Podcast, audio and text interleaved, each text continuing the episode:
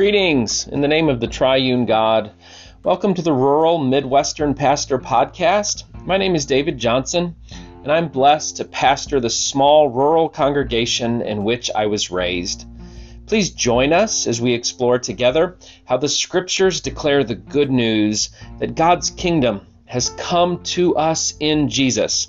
If you'd like more information about our small rural congregation, please visit somonaukbaptistchurch.org. That's S O M O N A U K Baptistchurch.org.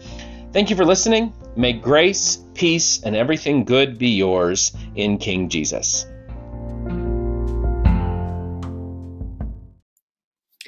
Good morning. Welcome to the SBC Daily Word for Wednesday, April 14th, 2021. Again, we're walking section by section through the letter we know as Second Peter. Today we're going to finish the first chapter. So we're going to be looking at Second Peter chapter 1, verses 16 through 21. Again, this is something we could consider as Peter's farewell letter. There's a couple of events that led to him writing this letter. The first is, as we learned yesterday, that Peter believes his death is imminent. So he wants to give these ethical instructions to this community so that they can fully understand how to live the way of Jesus after Peter is no longer physically with them. Connected to that impending death is another event. There seems to be these false teachers, these false prophets who have infiltrated the Christian community, and they are causing the Christians in this church to doubt whether or not Jesus is going to return, and that has negatively impacted the holiness of this community. Beloved, if our understanding of the second coming does not change our behavior in the present, we have become what others other authors described as so heavenly minded we are of no earthly good. Peter is concerned about the behavior of these christians so he writes to them to tell them here's why we believe jesus will keep his promise to return and that when you trust that promise will create holiness in your life as a community so let's kind of walk section by section through again verses 16 to 21 of Second Peter chapter 1. And again, the argument that Peter's making is continuing in this letter. So he has just described how you need to believe and live in light of the fact that one, you are mortal, and then secondly, that Jesus is returning. So now he's going to begin to describe with more specificity why we should take the apostles' promise seriously. So, assurance that Jesus is coming is a way that we could understand the verses of verse 16 through verse 21. So, let's look first at verses 16 through 18. For we did not follow cleverly devised myths speaking here of the apostles, Peter is likely using language that the false teachers and the false prophets have used as they've sought to get the community to question the promise of Jesus. Oh, those apostles, they were just giving you myths. It was a metaphor, it wasn't really something that should be taken seriously. Peter says that he and the apostles did not follow these cleverly devised myths when we made known to you the power and coming of our Lord Jesus Christ. But we had been eyewitnesses of his majesty. For he received honor and glory from God the Father when that voice was conveyed to him by the, and this is a very important phrase, majestic glory. We'll come back to that in a, in a minute. Saying, This is my Son, my beloved, with whom I am well pleased. We ourselves heard this voice come from heaven while we were with him on the holy mountain. So again, Peter is offering us reasons to be sure that Jesus is going to return.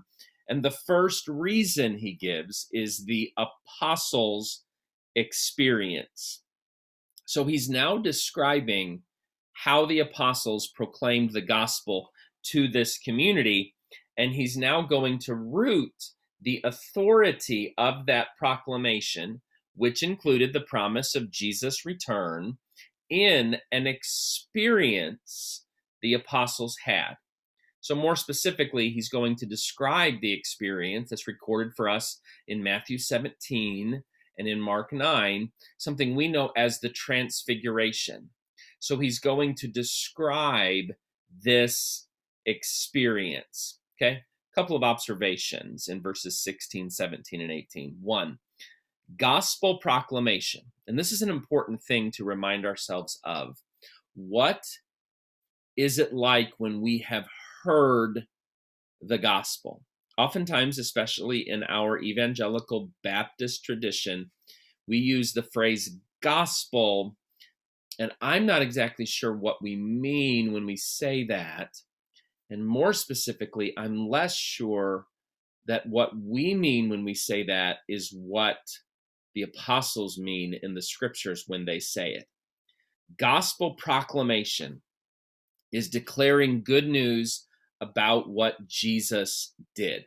Oftentimes in our tradition, our gospel proclamation, or what we mean by that, starts with me, starts with you, starts with you have this problem and then are you going to make this arrangement with god so that that problem can be solved now there's a kernel of truth in those gospel presentations that start with you're going to die and you want to know where you can go when you die and then that gets called gospel beloved that is one thing and there could be a place where that is wise to discuss but that is not what the Bible means. That is not what the gospel means. That is not what the scriptures mean when it uses the phrase gospel. So Peter here says, We did not, verse 16, follow cleverly devised myths when we made known to you, when we declared to you, these are gospel verbs, the power and coming of our Lord Jesus Christ. So the gospel is declaring good news about what Jesus did. So Peter's going to then go back to an experience that that's described in the gospels and he's going to proclaim that and then he wants us to believe that and when we believe that we're converted. When we believe that we are quote unquote saved. But the gospel is not you must do this. The gospel is good news. Good news about what Jesus did. Secondly, gospel proclamation is declaring good news about who Jesus is. So, Peter's going to root the authority that he had and the apostles had to make promises, to communicate the promises Jesus made to this Christian community in the fact that they had an experience that revealed who Jesus is for he revealed, received rather, verse 17, honor and glory from God the Father when that voice was conveyed to him by the majestic glory. Again, note that word. We're going to come back to that. That's a very important phrase. Saying, This is my Son, my beloved, with whom I am well pleased. We ourselves heard this voice come from heaven while we were with him on the holy mountain. So, Peter is proclaiming the gospel by telling the story of the transfiguration. And what does he want us to see? That that story, that account reveals something not only about what Jesus did, but about who Jesus is. And then finally, gospel proclamation declares that God himself delivers this message. Okay? This was something that was spoken to us by God about Jesus. Unlike all of the other Caesars in Peter's day, Caesars would declare themselves sons of God. And if they were a little less humble than that, a little less narcissistic, a little less psycho, they would then have the Roman Senate declare that they were the Son of God. Well, Jesus is the Son of God. He is a Son of God unlike any other because he doesn't declare it himself. Secondly, he doesn't need somebody other than God to declare it. He trusts the Word of God and his status as King and as Son of God is rooted in a declaration that comes from God Himself. So, assurance that we can trust Jesus' promise that He will return is first found in the apostles' experience. Secondly, verses 19 to 21, it's found in the God who speaks. The God who speaks. So now I want you to see how Peter is going to teach us something here about the God who speaks. So we have, the apostles have, and then they've shared that with this Christian community. We have the prophetic message, and then I love this phrase more fully confirmed. Because Peter, James, and John, Matthew 17, Mark 9, experience the transfiguration. They have something more full than even the Old Testament prophets had. You will do well to be attentive to this. And then notice this progression attentive to the prophetic message that the apostles gave to them as a lamp shining in the dark place, in a dark place. And then notice the progression. So, first of all, we're going to pay attention to a lamp in a dark room.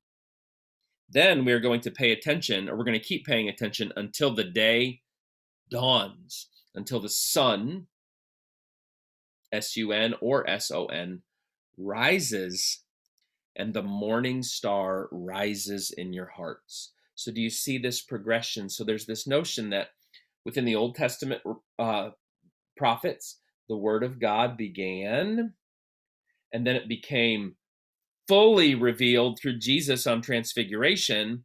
And then now we find ourselves in a similar situation to where we have this promise that Jesus gave the apostles, the apostles gave us, and we're going to pay attention to that while we wait for this patient progression of the light becoming brighter and the darkness becoming more and more defeated by the light.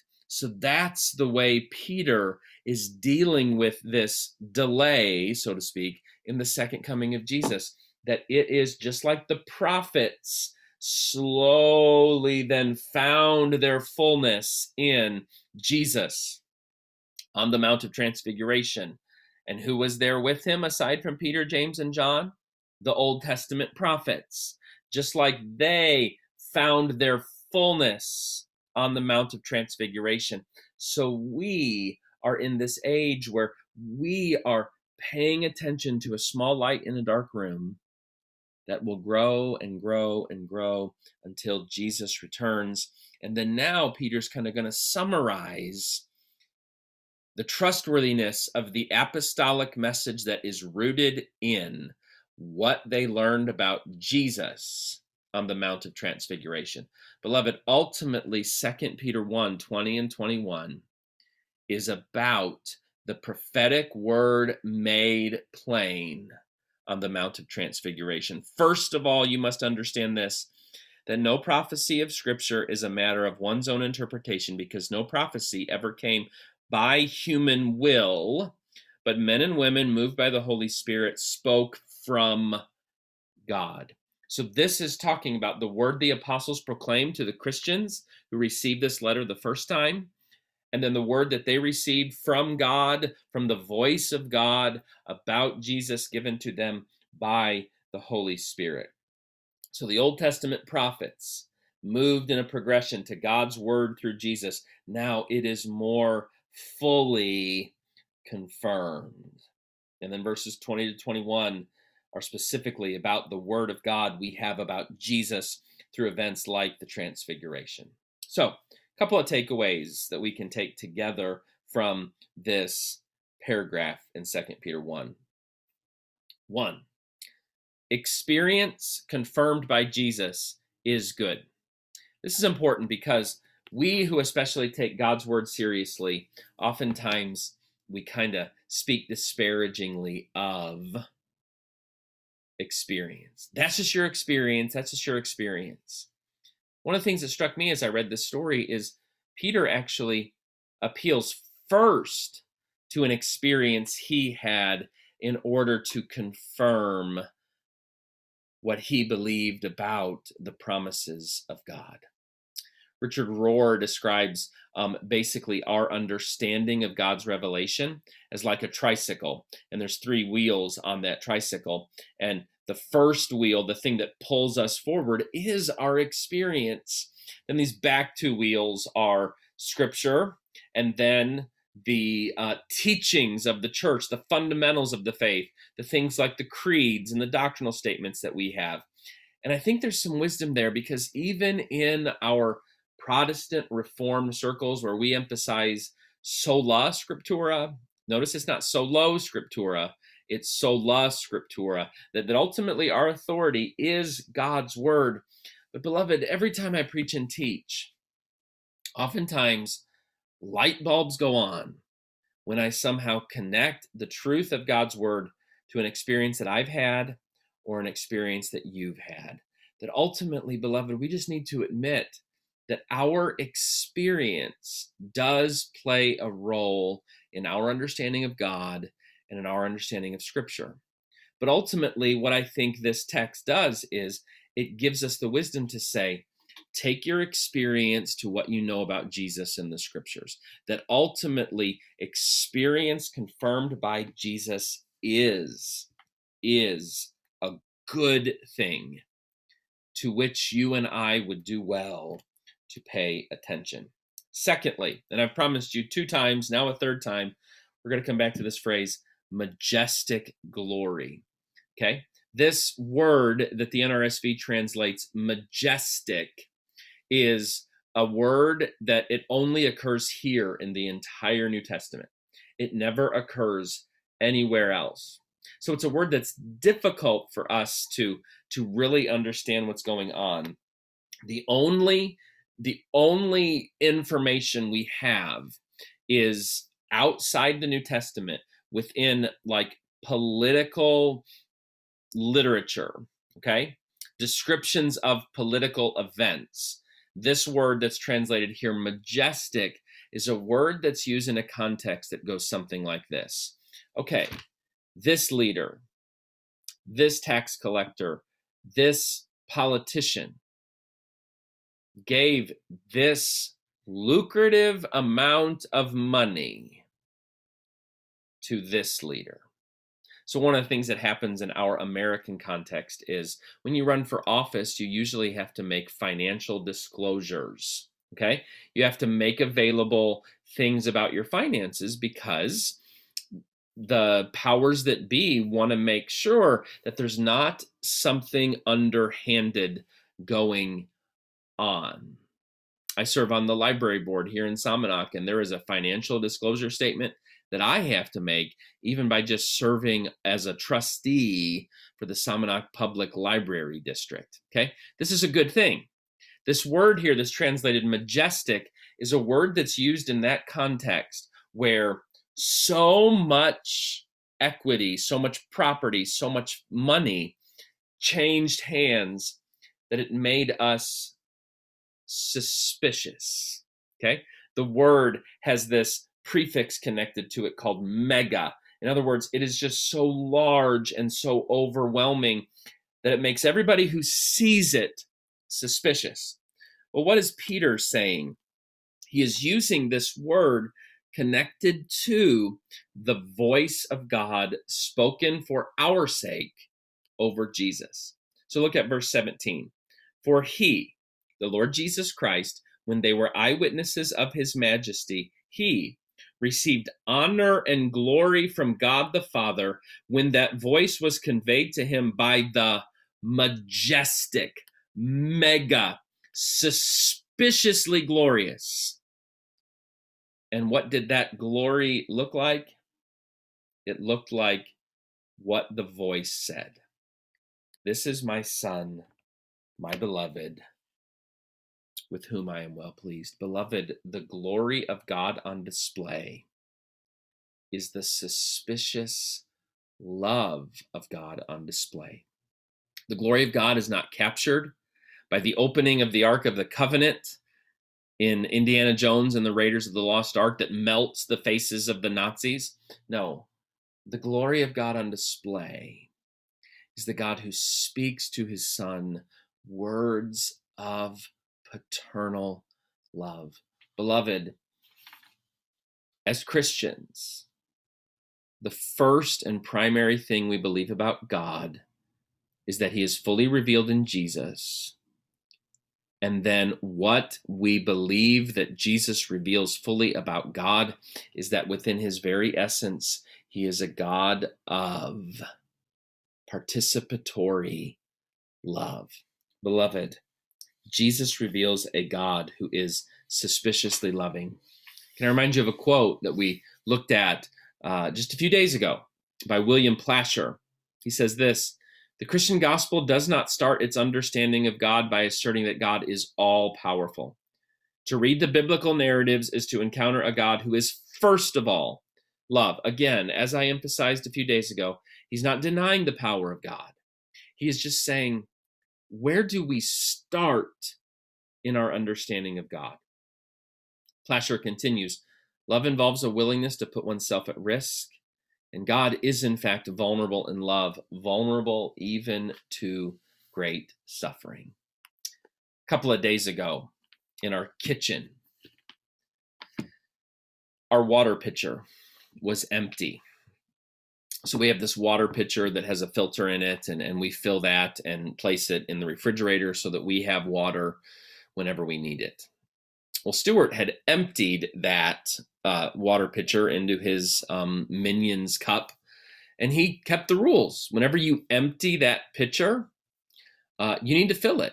In fact, the rule is if there isn't two cups of water in that pitcher, you need to fill it up. Well, he emptied it, so he took it upon himself to fill it. Fill it. So he pulled the chair over to the the the sink in the kitchen, and he opened up the top of the pitcher, and he opened the faucet and it began filling. And it's a little bit of a process to kind of fill the pitcher because the top filter part fills and then it drains down into the pitcher.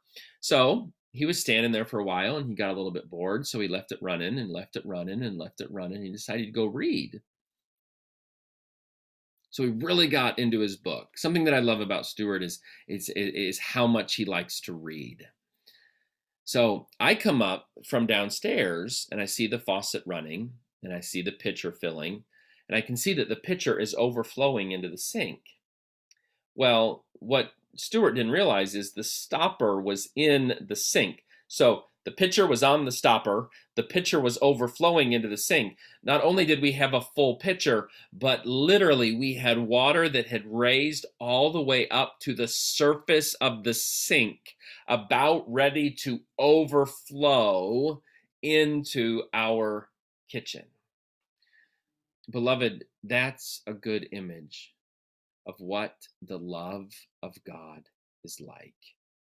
It is overflowing. It is mega, M E G A.